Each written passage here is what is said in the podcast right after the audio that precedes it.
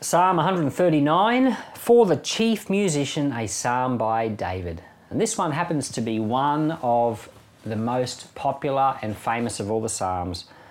And you'll probably remember bits of it when we start reading. Yahweh, you have searched me and you know me. You know my sitting down and my rising up. You perceive my thoughts from afar. You search out my path and my lying down and are acquainted with all of my ways. For there is not a word on my tongue, but behold, Yahweh, you know it altogether. You hem me in behind and before. You laid your hand on me. This knowledge is beyond me, it's lofty. I can't attain it. Where could I go from your spirit? Or where could I flee from your presence? If I ascend up into heaven, you are there. If I make my bed in Sheol, behold, you are there. If I take the wings of the dawn and settle in the utmost parts of the sea, even there your hand will lead me, and your right hand will hold me. If I say, Surely the darkness will overwhelm me, the light around me will be night. Even the darkness doesn't hide from you, but the night shines as the day, for darkness is like light to you. For you formed my inmost being, you knit me together in my mother's womb. I will give thanks to you, for I am fearfully and wonderfully made. Your works are wonderful, and my soul knows that very well. My frame wasn't hidden from you when I was made in secret, woven together in the depths of the earth. Your eyes saw my body. In your book they were all written, the days that were ordained for me, when as yet there were none of them. How precious to me are your thoughts, God! How vast is the sum! If I would count them, they are more in number than the sand. When I wake up, I am still with you. If you, only God, would kill the wicked, get away from me, you bloodthirsty men, for they speak against you wickedly. Your enemies take your name in vain. Yahweh, don't I hate those who hate you? Am I not grieved with those who rise up against you? I hate them with a perfect hatred. They have become my enemies. Search me, God, and know my heart. Try me and know my thoughts. See if there is any wicked way in me and lead me in the way everlasting. It's a psalm that's dear to people because it shows us that God knows us very well, knows us better than we know ourselves. He knows how many hairs are on our heads, He knows every thought we're going to think.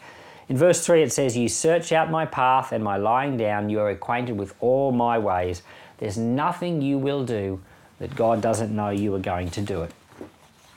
This is wonderful and terrifying all at the same time people find it terrifying because some people think that it means everything in my life is like preordained, predestined. I don't have a choice. People find that terrifying. They, they find the thought terrifying that their future's already set in stone. It's not really like that. God just knows you so well, He just knows what you're going to choose. It's actually wonderful that God knows you so well. Verse 6, he says, This knowledge is beyond me, it's lofty. I can't attain it. Well, there are a lot of things that we don't understand about God.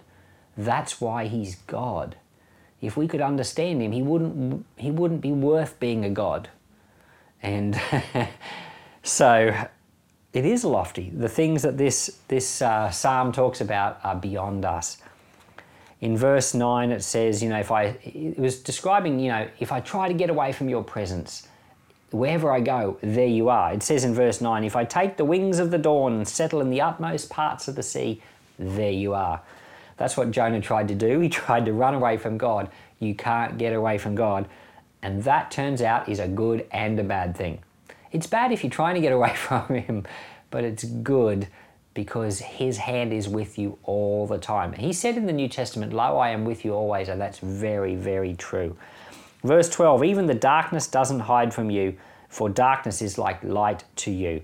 Even in the most difficult moment of your life, when you don't know, you can't see, you don't understand what to do, the Lord knows. The Lord knows what to do, and He is with you.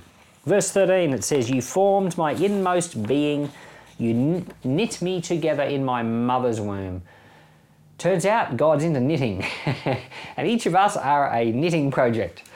And uh, it's just a figure of speech, of course, but you, it just shows us that each person is not just a random process. You are deliberately created by the Lord. Every part of you, He knit you. He, he knows you. In verse 14, it says, I give thanks to you because I am fearfully and wonderfully made.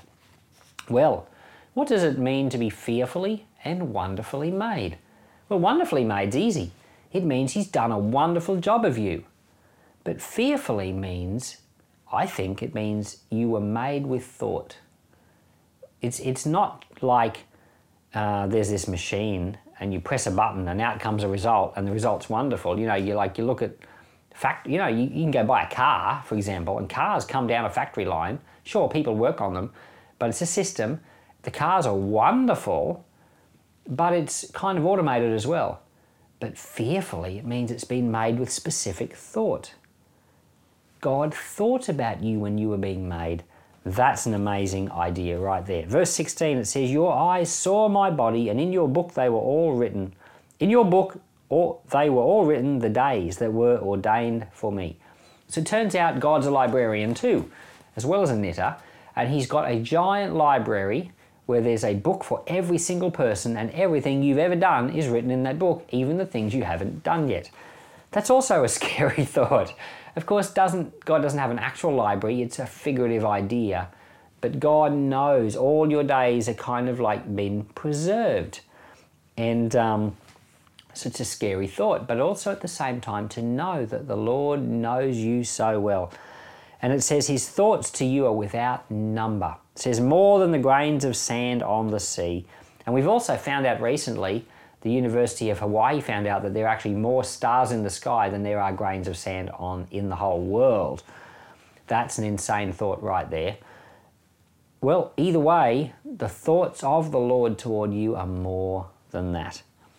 The psalm finishes with a little tiny prayer. David says, Search me, O Lord, see if there's any wicked way in me. This is also a scary prayer. Lots of things in this psalm are wonderful and scary all at the same time. This prayer is scary because there are things in us that we don't know about. There's wickedness in our hearts. We want to know what it is, but at the same time, we don't want to know what it is because we don't want to really know how bad we are. But it's a, it's a brave prayer that David prayed and it's, I think, a prayer we should pray to. Lord, we want to know. Uh, Lord, we know that you know us so well.